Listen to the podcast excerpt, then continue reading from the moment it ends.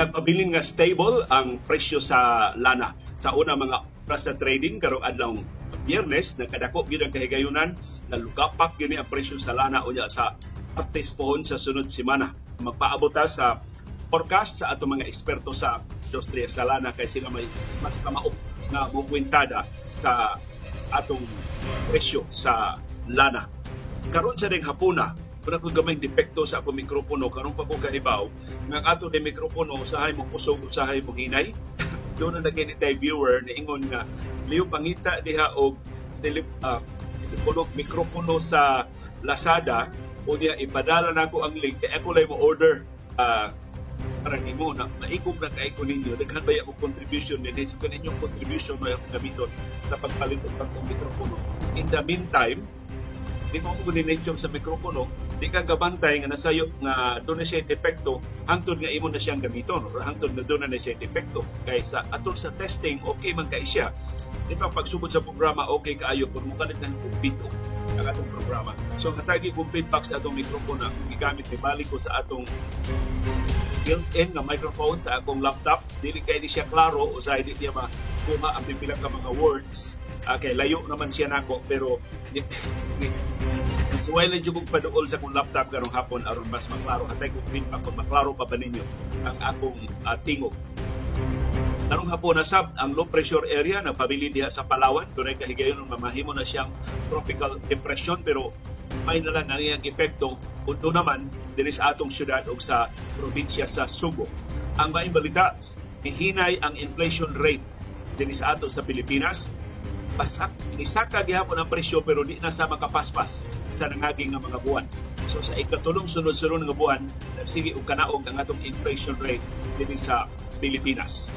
Samtang ipahibaw sa Commission on Elections nga dunay bag-ong teknolohiya na ilang i-introduce sa eleksyon senatorial o lokal diya sa 2025 ang audio technology. Hindi mo ba dunay hong-hong sa taga-Comelec audio technology is so last season. Maybe for the first time gamito ni sa eleksyon pero dili na bag-o na teknolohiya ang audio technology. Actually katong mga vote counting machines na gigamit sa COMELEC sa nangagi mga eleksyon, I'm sure doon na voice technology wa lang i-activate. Ang purpose sa COMELEC na katuko ng mga botante nga di kay magkita ikabasa mahimong basahon sa computer ang mga ngan sa ilang pilion ng mga o dipili ng mga kandidato o kandidata. Nang ako lang concern diha, di ba kaha alimugdog kayo ang ato presinto. Kung kada vote counting machine o na speaker, kunya magkinupyahay na hinoon kaya sa giputaran sa na, mga nagputar pa kay makapaminaw man sa silang apil. Gawas kung magamit na taog headset.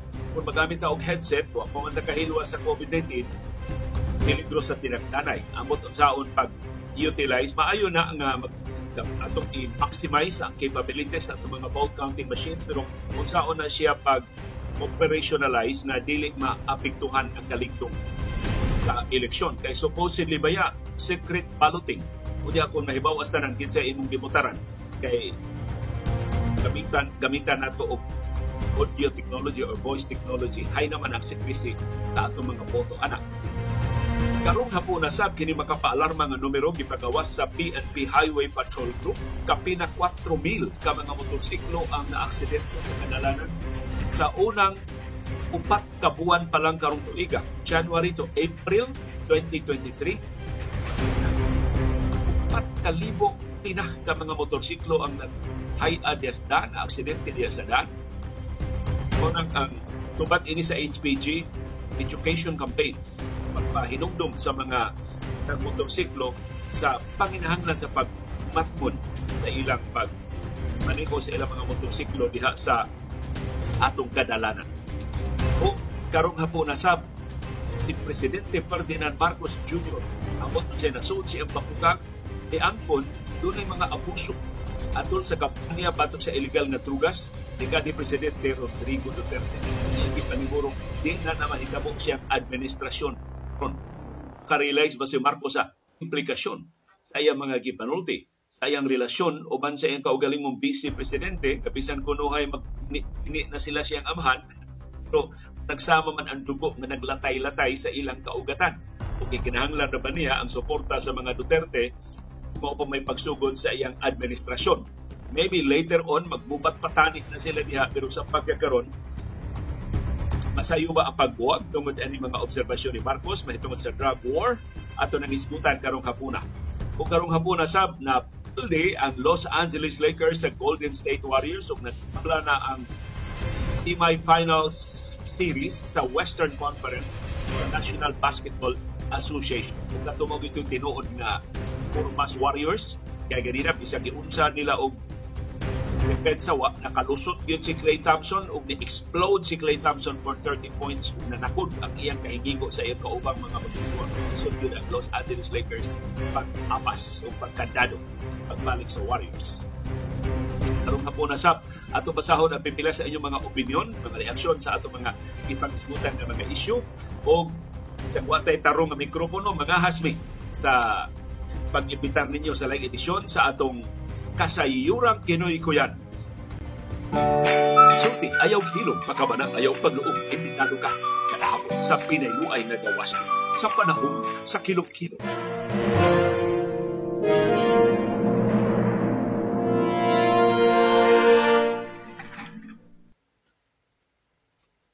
Live gikan sa Bukirang Barangay sa Kasili sa Konsolasyon. Ikog man ko kita ni CB samtang nayayay ko karon nga negative na tasib sa atong COVID-19 test. kita na tika sa publiko sib no. Ni si CB bagong ligo tudo ko kaon hindi pa kaon og sayo kay do na may ayos ang lakaw ni Dr. Iris wa man siya mukaon nakabantay man siya nga do na may lakaw so nagsina og bantay naman duha ni Iris pero mao ni si CB inyong gikamingawan mo greet ninyo og maayong kilom-kilom kun mangutana mo unsay among merienda. Si CB wa mo kaon pero kaming Iris pati namong hab-hab og spaghetti. Spaghetti ming Iris sa among uh, merienda. Usib nganong sa naman kay kamo kaon sim? Kaganahan ng kaon sim. Sino siya ngayo sa uban namong mga kaon pero niya kaon di niya tandugon tani siya ka iyan ni si CB Pad ni Yaya Lara Karolong. Diyan ni anong nang Lara. Anong Trey o ni Ma'am Eileen. Ito siya dito in town si CB. Samtang manglakaw may ni Dr. Iris. Salamat kay Sib sa imong pagkuyog sa atong programa karong hapon. Ha? Nakita ka. Ito na lang to na Sib. Si CB to na kakuyog yun sa atong programa karong hapon.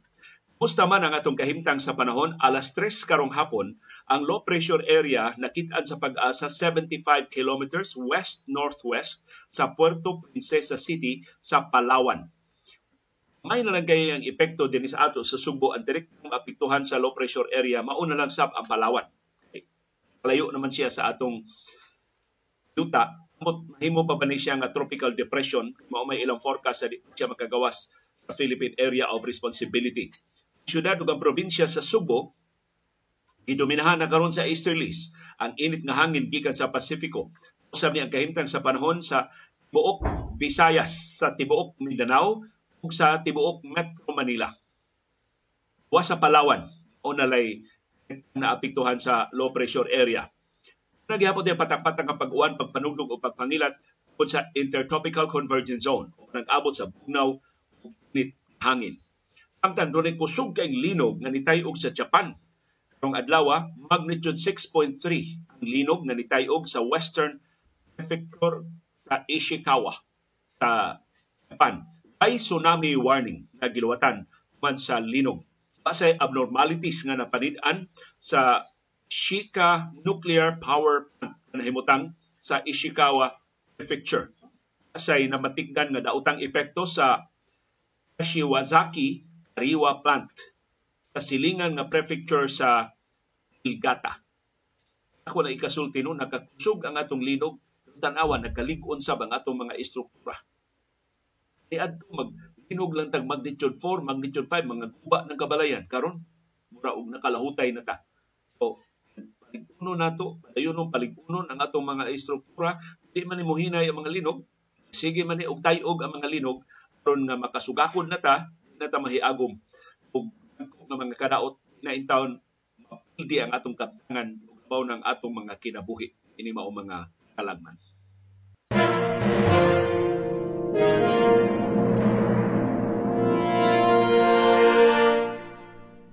Samtang maayong balita, stable ang presyo sa lana. Wa kabaos ang atong gikabalak-an gud dunay dramatic nga developments nga balik og layat ang uh, presyo sa lana na mapildi ang atong may nga us-us sa presyo sa lana unya sa sunod semana.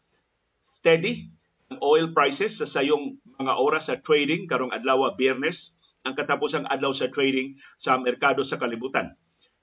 Ngagpas na daan ang mga oil traders sa ikatutong sunod-sunod nga semana pildi ang presyo sa lana. So muus sabot ana mo us-us pildi ang presyo sa lana pero kita mo daog mo daog ang mga konsumidor pinagi sa mas barato presyo sa krudo, sa gasolina o sa kerosene sa ato mga gasoline stations dinhi sa Subo ug kaubahin sa Pilipinas. Ang bana 9% lugapak sa presyo sa lana sa tibuok semana. Punto sa grabing aslas sa presyo sa nangagi nga mga adlaw karong simanaha. So atong paaboton ang banabana sa mga eksperto sa industriya sa lana la ang posibleng laslas sa presyo sa lana. Of course, ang mga official amounts sa laslas pahibaw sa mga oil companies unya pa sa lunes sa buntag sa sunod semana. Hinungdan sa dako kay tibugsok sa presyo sa lana o ang pagkaluya sa ekonomiya sa Estados Unidos ug ingon man ang paghinay sa konsumo sa China tungkol sa paghiyos sa iyang manufacturing activities sukad at niaging buwan sa Abril.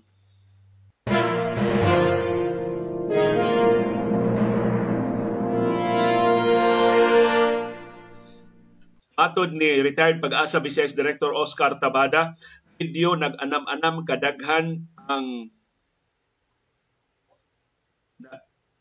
develop unsa sila develop director wa, wa matiwas ni Director Tabada kining iyang uh, mensahe karong hapon pero salamat Direktor Tabara nakahigayon ka og tan-aw karong hapuna. Ning hulga ka ekonomiya sa Estados Unidos labihan ka seryoso.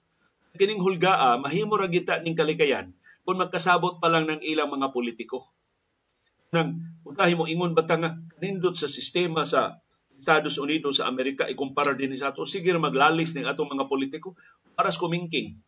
Ang lalay sa atong mga politiko din sa Pilipinas binuang ang lalay sa mga politiko din sa Estados Unidos. Ano nang hasta climate change lisan? Hasta batakan kaayo nga mga prinsipyo sa good governance lisan?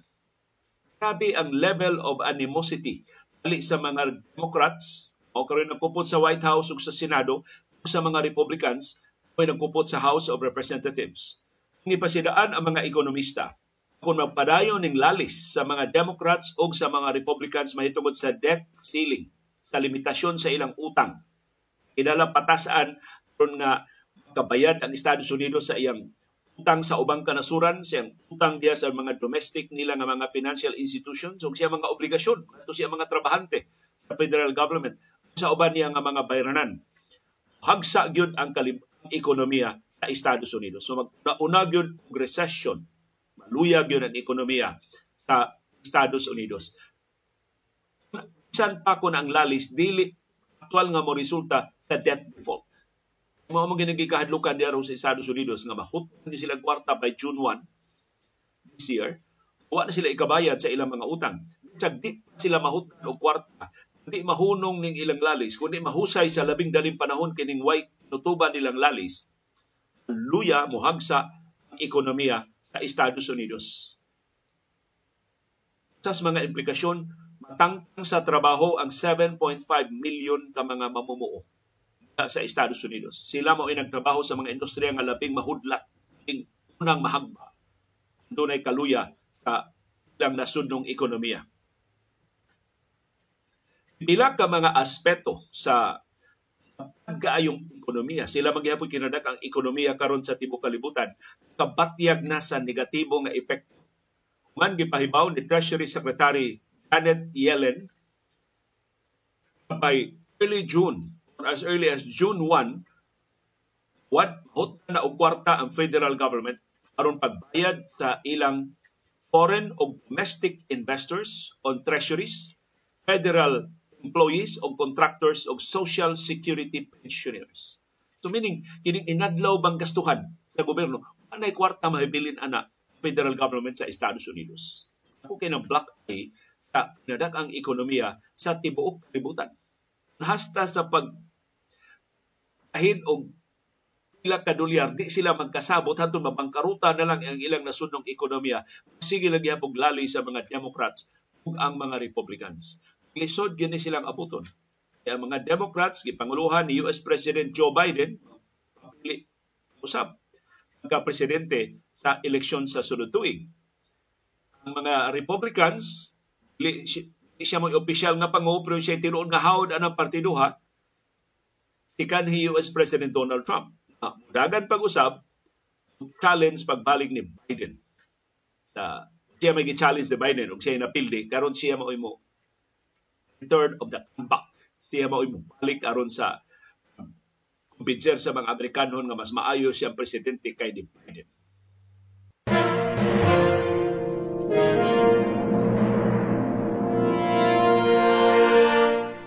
Ang maayong balita mao paghinay sa inflation rate dinhi sa ato sa Pilipinas. Hinay ang as sa presyo sa mga palaliton.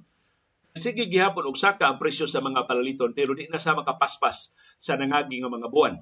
Sigon sa Philippine Statistics Authority sa ikatutong sunod-sunod nga buwan, hinay ang atong inflation rate niabot na lang og 6.6% sa buwan sa Abril. Kung tuiga sa niaging buwan. Gikan ni sa 7.6% sa buwan sa Marso national statistician nga si Dennis Papa niingon tungod ni sa hinay nga pagsaka sa presyo sa mga utanon, sa isda ug sa mga karne. Ngon man sa kanunay na nga pagsig sunod-sunod na nga pagbarato sa presyo sa krudo, sa gasolina ug sa kerosene. Atod sa Philippine Statistics Authority, tungod sa sa pagsigi og kanaog sa presyo sa liquefied petroleum gas o LPG. Ang rason, Sige sab og kanaog ang bayranan nato sa kuryente. Ni barato naman ang coal. Coal mao ni labing unang casualty sa pagtubog sa gubat diyang giatake sa Russia Ukraine. For a while, pating mahala sa, sa coal, hasta kita dinhi sa Subo, Picado, ang Bisayan Electric o guban nga mga power distributors, gamit man og coal sa generate of power. Karon nga ang presyo sa coal na iubos. Sulbad nila ang disruption sa global supply chain sa coal. Nakakita sila og laing mga tinubdan sa coal na neutralize ang kanhit sa coal gikan sa Russia ug sa Ukraine. Barato ang atong bayaran sa kuryente. Magsigi og pahibaw ang Giant Electric, ang ECO, ang SEPECO, hasta Meralco dito sa Manila, nagsig pahibaw na nius-us ang ilang bayranan taragod ka sentabo kada kilowatt hour tungod sa barato na sa coal. Eh, ang coal usa man sa labing ante na sugnod sa atong mga planta sa kuryente.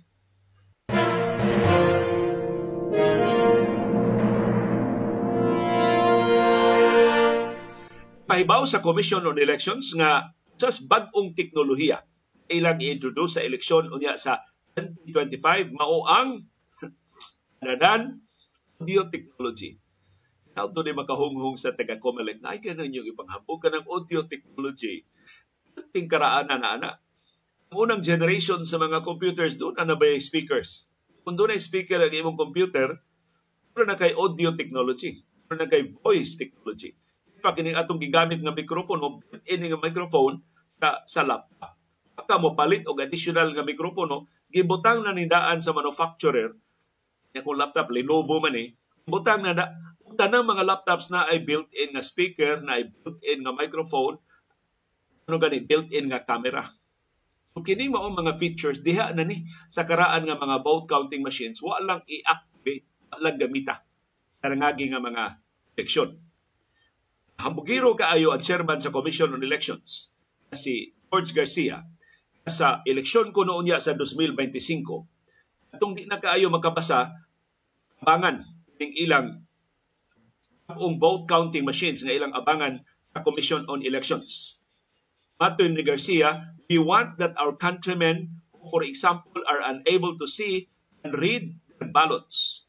So there should be a feature that allows us to serve them. Basa lang sa balota, okay ra.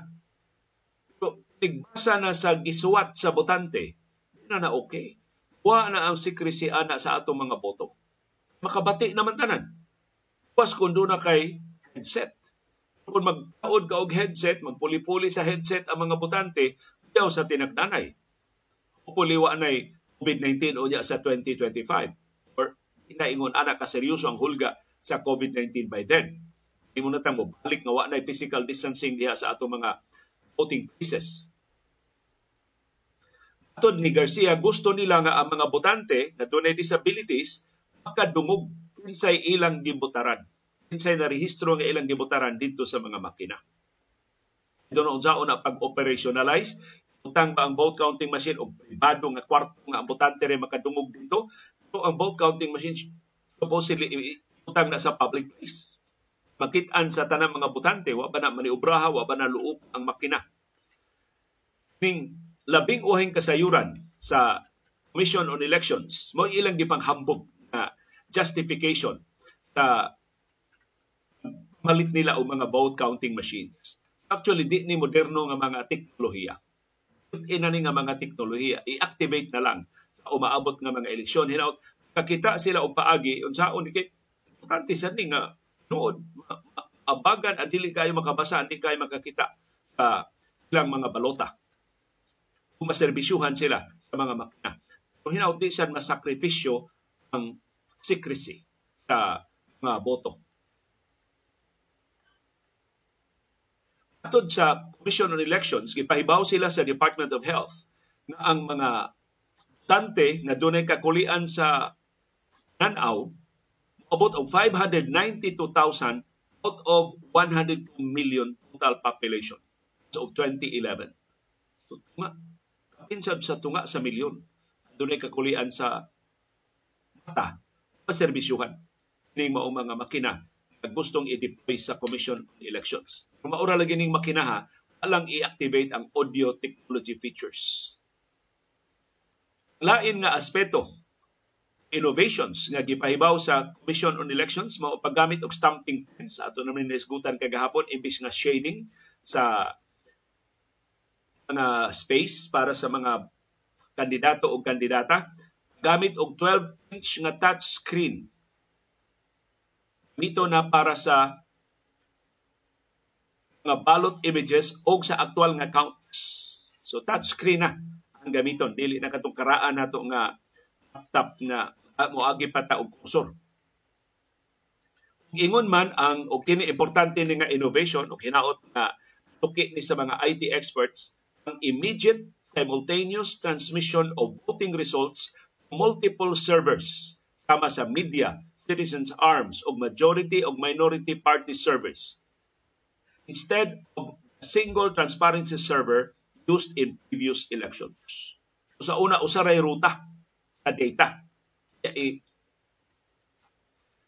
share na lang to sa uban nga mga servers. Karon ang tanang servers hatagan buwag ang transmission sa kada server simultaneous ay maguna ay mauwahi Atod sa COMELEC, magamit na sab sila og touchscreen technology para sa overseas Filipino voters sa 2025 elections. O i-extend nila nga teknolohiya sa barangay ug sangguniang kabataan elections sa 2026.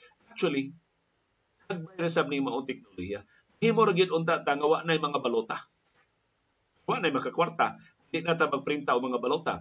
Touchscreen na ang atong voting. Natay touchscreen nga gamiton ang atong vote counting machine. Himo ra gyud ang mga dagway sa mga kandidato kandidata. Mo atong tuslukon. Butar ko aning presidente ha butar ko aning vice presidente butar ko aning senador butar ko aning kongresista butar ko aning mayor butar ko aning press na lang nimo ang ang screen. Nga mo gigamit dito sa Estados Unidos usa ubang kanasuran sa kalibutan available na na dili mahalon kanang maong teknolohiya. Affordable na kaya ng maong mga teknolohiya. Nawar mo ng gagmay mga bata, kabarato ang ilang tablets, nganong ilan naman ang tuktuko ng ilang mga screen. Kay touch screen naman. Lihok naman ang mga images. Di ba na pareha sa mga karaan nga screen sa una nga magbasa ta og mga gasin nga Muagi pa ta kursor o na to palihukon ang page. Karon ang mga bata may na kaayo mo tuslok-tuslok anang ilang screen touchscreen na na, na available na na sa atong mga vote counting machine supposedly. Wa lang na maximize sa Commission on Elections. So dili na na bag-o nga mga teknolohiya, dili maglisod pagpangita og supplier ang Commission on Elections anang maong mga uh, teknolohiya pero an pag-ayo. Taon nga di ma-compromise ang integrity sa atong eleksyon.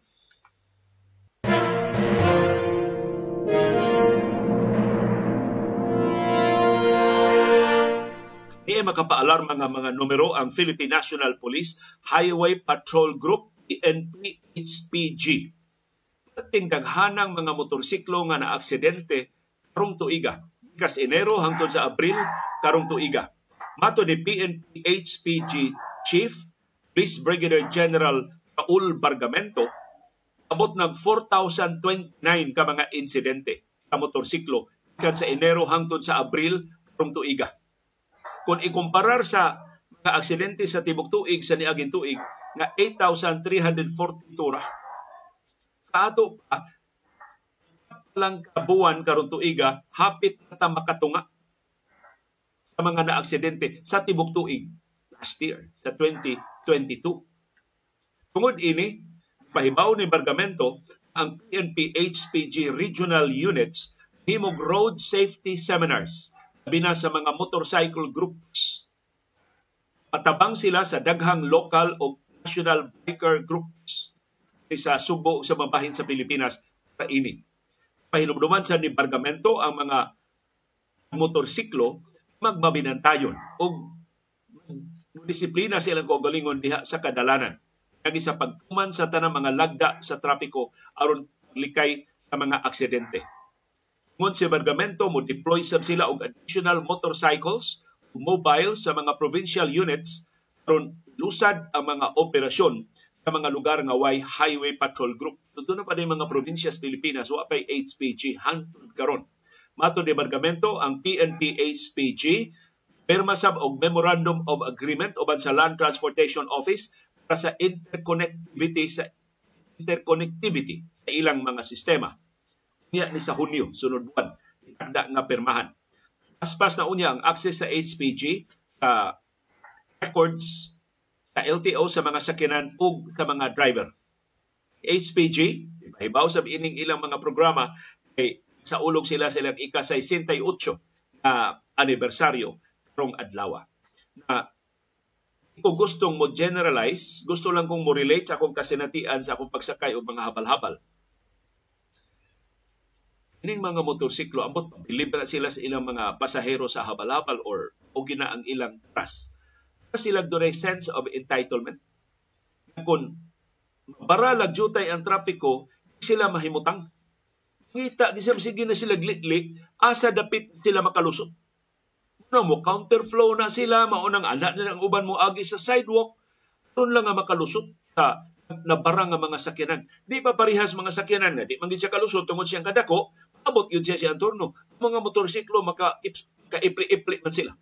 At saka usa, sakay ko og habal-habal, na, na may sa to akong destinasyon gikas raang ABS Agimig Highway. Nabraman mi diha sa may highway sa may doon sa Esquina AS Fortuna. Kung driver, ala kaliyo, lusot taliyo. Sus, lusot mi sa tunga-tunga, gyud sa duha kadagko kay mga truck ni karga. Dito nagibis tunga-tunga sa hindi nang iuba. Hindi naman na tikaw-tikaw dito sa tunga. Huot bitaw na akong helmet bay. Kung bay di ta kalusot bay, huot akong helmet. Bilin akong o ini. Kaya itong higina ni lihok patunduha ka truck. Mapiit mi ito. Kung anak ka, ito kibot dabi siya, tangtanga lang helmet liyo para makalusot ta. Tangtanga helmet, alusot tinoon mi. No, kung anak, mga truck di pa nakakita sa mga motorsiklo daghan kaayo mga maligsan in town. Unal diha sa luyo sa truck niya maligsan na lang malatayan. Kay man makitaan sa mga driver. So welcome development welcome development welcome innovation. Ning ipahibaw sa highway patrol group na himo sila og mga seminars mga panya sila diha sa mga motorcycle drivers aron nga magbantay sa atong pagsubay sa kadalanan. Human lang ta sa mga lagda gagmay madagko ang atong mga sakiran.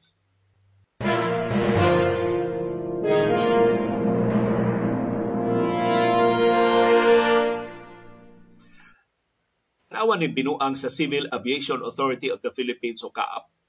Ilang unang pahibaw, shutdown nila ang tibok na tong airspace unya sa Mayo 17 for 6 hours. 12 midnight up to 6 a.m. on May 17. Lagi pahibaw daan aron makaandam ang mga kompanya sa aeroplano, makaandam ang mga pasahero, makaandam ang mga negosyante, makaandam ang ubang mga stakeholders ato mga tughanan. Karong adlaw, ingon ang kaap, sorry, ang amo din trabaho unya sa May 17, uman ra namo og 2 hours.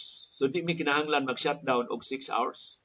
So, imbis alas 12 sa tungong gabi, hangtod sa alas 6 sa buntag, mag-shutdown na lang mig alas 2 sa kadlawon hangtod alas 4 sa kadlawon. Maka oras na lang.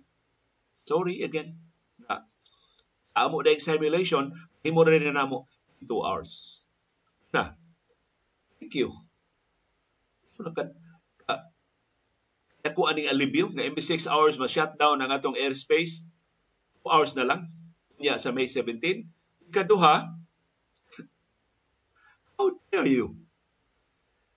Tuga-tuga man mong pahibaw nga i-shutdown ninyo kung anong kaoras, wa pa man mo maghimo og simulation, unsa gid kadugay ang inyong trabaho, gisayunan na lang yun mo.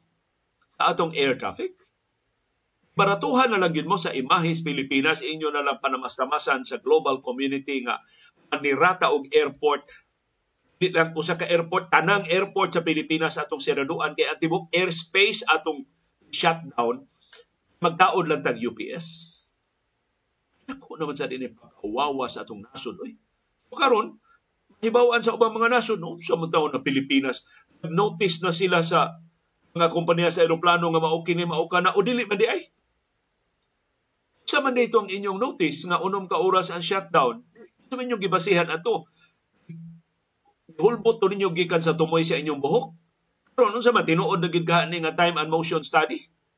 Nuod na gid ka nga simulation o drawing-drawing lang gihapon is papel. Sunod si Mana mo ingon sa up, sorry, day 2 hours, 4 hours di ay pahangyo ami be. Ayon na lang tag shutdown yung ala. Kita ni. Ini mauni ang ahensya nga nagduma sa atong air traffic control. Wa magkadimao ang ilang mga pahibaw, ilang opisyal nga mga notisya pahibaw na ini ang kalibutanon ng mga kompanya sa eroplano nga musud gamit sa ato mga airports para sa ilang international travels sa may ilang tanaw sa policy making sa integrity sa atong mga lagda o sa atong mga plano din sa Pilipinas.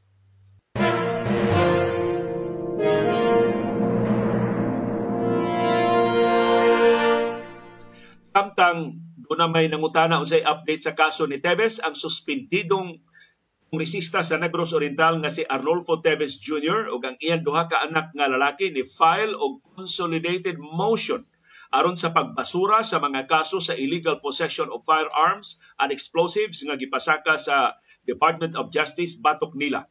Ang abogado ni Teves, si Attorney Ferdinand Pasio na ingon, nag-question ang legalidad sa search nga gihimo sa nga Pinoy-ana ni Tevez sa Negros Oriental atong buwan sa Marso. Mato ni Topacio, wa gitugot sa balaod sa mga lagda sa search sa kapolisan ug sa atong mga korte nga makasud ka og bay nga why witnesses ayon mohimo ka og search human sa usa ka oras. Ato ni Topacio dako kay chance ang hunting rights ang pagbutang pagtanom o mga ebidensya sa mga Pinoy-anan sa iyang kliyente. Kung ini, ang laing abogado ni Tevez, si Attorney Edward Santiago, tuo ang mga ebidensya nga gisumiter sa Department of Justice dili madawat sa korte tungod sa doktrina sa nga fruit of the poisonous tree. So, questionable man kunong daan ang pagpatuman sa search warrant ang tanang mga ebidensya nga nahipos atol sa search basura na na sa korte. Ato ni Topacio ni Angkon ang Criminal Investigation and Detection Group tungkol sa preliminary investigation. Dunay team sa SAF o Special Action Force sa nga nilusad og clearing operation sa lugar sa wa pa ipatuman ang aktual nga search. So kadto kunong clearing operation simpleng butangan ang butangan o mga armas o mga bala, mga eksplosibo ang ilang kliyente. Ato ni Atty. Santiago, ang laing kasong illegal possession of firearms and explosives batok ni Teves, gibasura na ni ato pang Marso, sa ligon sila nga mabasura sab kining ubang nahibilin pa mga kaso. Ayang bahin si Topacio, question sa ebidensya. Gi sigig warawara Justice Secretary Boyeng Rimulya, si Teves mao'y mastermind sa pagpatay Negros Oriental Governor Roel Digamo atong Marso 4. Atod ni Pasyo, kung tinuod nga big-on ang ebidensya sa DOJ, anong hangtod karon wa pa may kasong napasaka batok ni Teves ay tungod sa kamatayon ni Digamo sa bisan asang korte sa Negros Oriental sa Subo ug sa Manila ug sa ubang bahin sa Pilipinas. Ngon si Topacio, two months after Congressman Teves was tagged as mastermind, the brains behind the assassination are still scrambling for evidence lisod-lisod ang OJ pagpangita og mga ebidensya. Otherwise, they would have already filed it. Hagbay ra unta na nila gi-file ang mga kaso sa korte. Tuod man, gipaningla ni Topacio si Rimulya. Nung adlaw, biyernes naman, hain man ang kaso. Ingon ka, this week, pasaka na sa National Bureau of Investigation. Anong wa man lagi mo'y kaso nga napasaka? Atong paminawon, ang ni Rimulya, murag na Buyang Rimulya siyang hambog.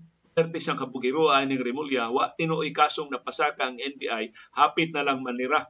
Manira na gani ning orasa ang mga opisina sa mga piskalya o sa atong mga hukmanan.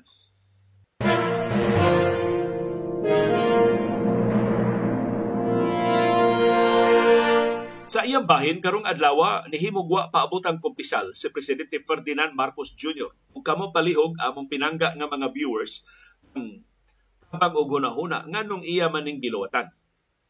Tul sa usa ka panel discussion dito sa Estados Unidos kay katapos ang adlaw naman ron siya pagduaw sa Amerika kay mutambong naman ni silang diretso sa koronasyon King Charles sa Britanya karong weekend.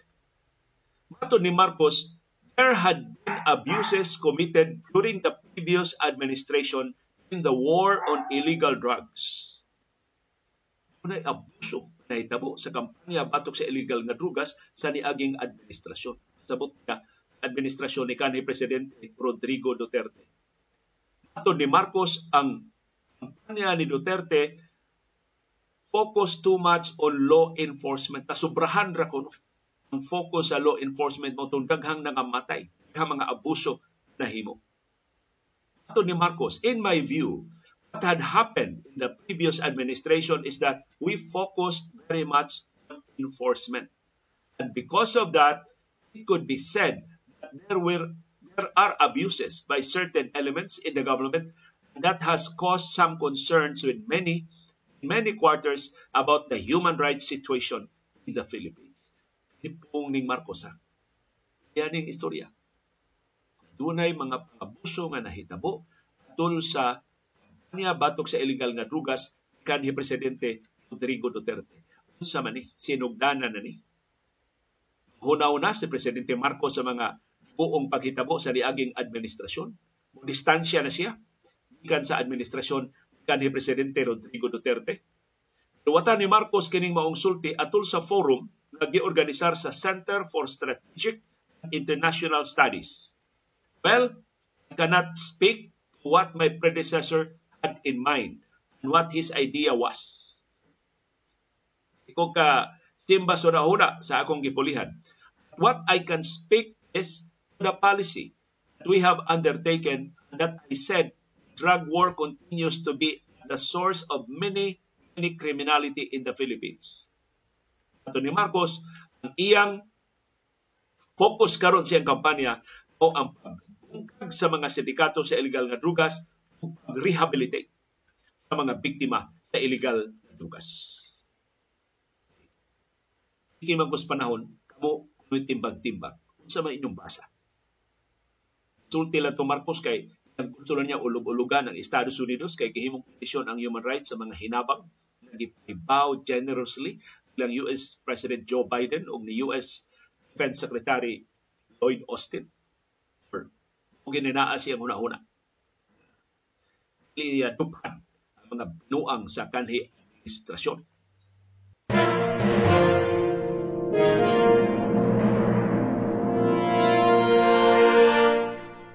O panihog, especially ako lang dali-dalion kay lakaw naming Iris sa National Basketball Association daog ang Golden State Warriors batok sa Los Angeles Lakers 127 100 ug tabla na ang series 1-1 si Clay Thompson maoy nangu sa kadaugan sa Warriors. So ang iyang game high nga 30 points in 31 minutes. Nilngigas kahingigo ni Clay Thompson. Si Stephen Curry ni paluyo ni Thompson uban ang iyang 20 points game high nga 12 assists. Si Anthony Davis malampuson nga nadipinsahan sa Warriors. So was nga hingigo kay Warriors maayo kay ilang depensa ni Davis na limitahan nila si Davis 11 points. 30 points ba ni si Davis sa game 1 best of seven series karon mo takli na ato sa habagatan nga bahin sa California ato sa teritoryo sa Los Angeles Lakers para sa Game 3 ug 4. Game 3 unya nas Domingo sa buntag sa atong oras sa Pilipinas. Warriors ni pakurat sa Lakers pinagi sa pagbombardiyo og 41 points sa second quarter. Pagani ka recover ang Lakers suman sa halftime, ila na sang gibombardiyohan og 43 points sa third quarter uh, na gyud makalingkawas ang Lakers sa ilang lihan. Si Kevin Looney, na di ayayay, nasakit ay si Kevin Looney, itong gipulihan siya ni K. Michael Green. Nakapasod og tuto ka 3-pointers o nakakontribute og 15 points para sa Warriors. Si Draymond Green, may 11 puntos. Si Andrew Wiggins, doon na sa 11 puntos. Si Moses Moody, may 10 puntos. Ang nangusa na pili nga Lakers mo si LeBron James, nga doon ay 23 points si Rui Hachimura. Sa Lakers nakapasod og upat sa unom niya ka mga three-point shots. Nakatampo siya og 21 points. Si Angelo Russell ni puno og 10 points. Sa NBA gihapon makapakugang kining pahibaw sa Milwaukee Bucks. Ilang gitak ilang head coach nga si Mike Budenholzer.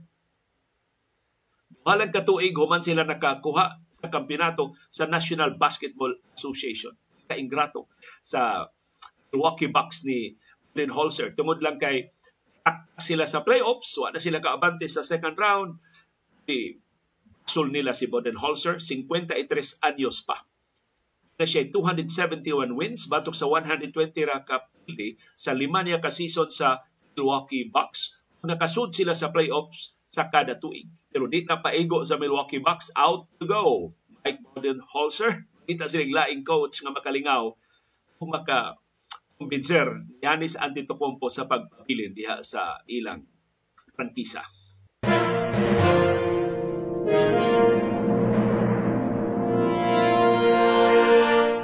Nagkasalamat sa iyong pag-apil, aktibo pag-apil sa atong mga programa. Nagkasalamat ni Lito Vasquez, atong pakisawan ninyo ang iyang opinion Amaros Serlito Dianes Bacolod, passengers traveling by air have to wear face masks prior to boarding. Yet, inter-island air-conditioned buses with longer travel time do not require it even when passengers are clearly coughing and sneezing inside the vehicle. Did we get surprised that COVID-19 cases are again increasing? Asa man ang gobyerno? Sa Sir Lito Vasquez si Federico Sawamoto Payot Jr. niingon maudi ay nadato kaayo ng mga bilyar kay di day sila mubayad sa local taxes. Si Delia Gabonada niingon ang presidente maoy model di man mubayad og buhis aw maukod ang iya mga sakop. Di pa diha magpaga og mga fest. Si Joji Rodrigo Teves niingon aw follow the leader man. Why bayranan og mga buhis ang show? What are we in power for? Si Rosalina T. Shame on you, Villars. Ni nga mahihirap nagbayad ng buwis. Kayo ang pinakamayaman sa Pinas, di kayo nagbayad ng buwis. Nakakahiya kayo mga leader man unta mo, pero mga law breakers, nakakahiya talaga kayo. Sa mga bilyar. Si Sander Tagpeso, kung ang ordinaryong mga tao mangawat o bisan kantidad ng 100 pesos, prisuhon dayon. Pero ang mga bilyonaryo mangawat og minilyon ka pesos sa panunanan sa nasod, okay ra gyud, dili mapiso. O simple pa nga ma-elected o niya dugangan pa gyud ang ilang pagpangawat. Kaluoy gyud sa Pinas. O si Connie Cel Mendoza, mahitugon din nilang mga healthcare workers, kanang mga pork barrel sa mga politiko o ikuhaan o ipanan, e pina may kay sila mao'y nadato sige pangurakot para madugang sa sweldo sa mga healthcare workers. dili kay isakripisyo hinuon uban pang ipag para lang ipuno sweldo. Kuwang pamangani ang health workers labi na sa mga local government units. Not the ideal ratio na ang nahitabo karon. Supposedly, 20,000 population is to one doctor. Karon ang nahitabo 40,000 population na sa usa ka doktor pastilan. Og si Rebecca Badali sa City Run Health Facilities, job order ang ubang mga doctors. I don't know if this is true in the other local government units. Kinsa may ganahan anak. Sa DOH, kontraktual ang uban ng mga nurses. Pila pagyod ang mga posisyon. Healthcare workers itong giulog-ulugan pero wa na itong tarungang sweldo hatag mga benepisyo.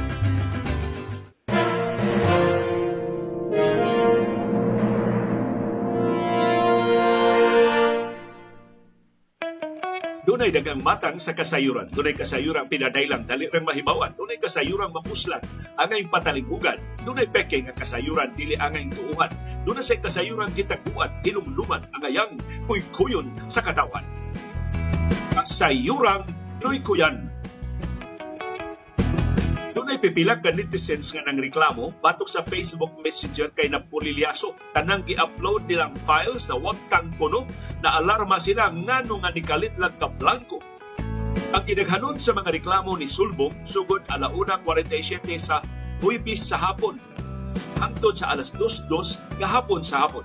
Niabot og 600 ka users sa Facebook Messengers ang nagmagul-anon Usa ka netizen itiyabaw sa iyang pagpangutan kay wa na ikita ang iyang mga litrato nga karaan.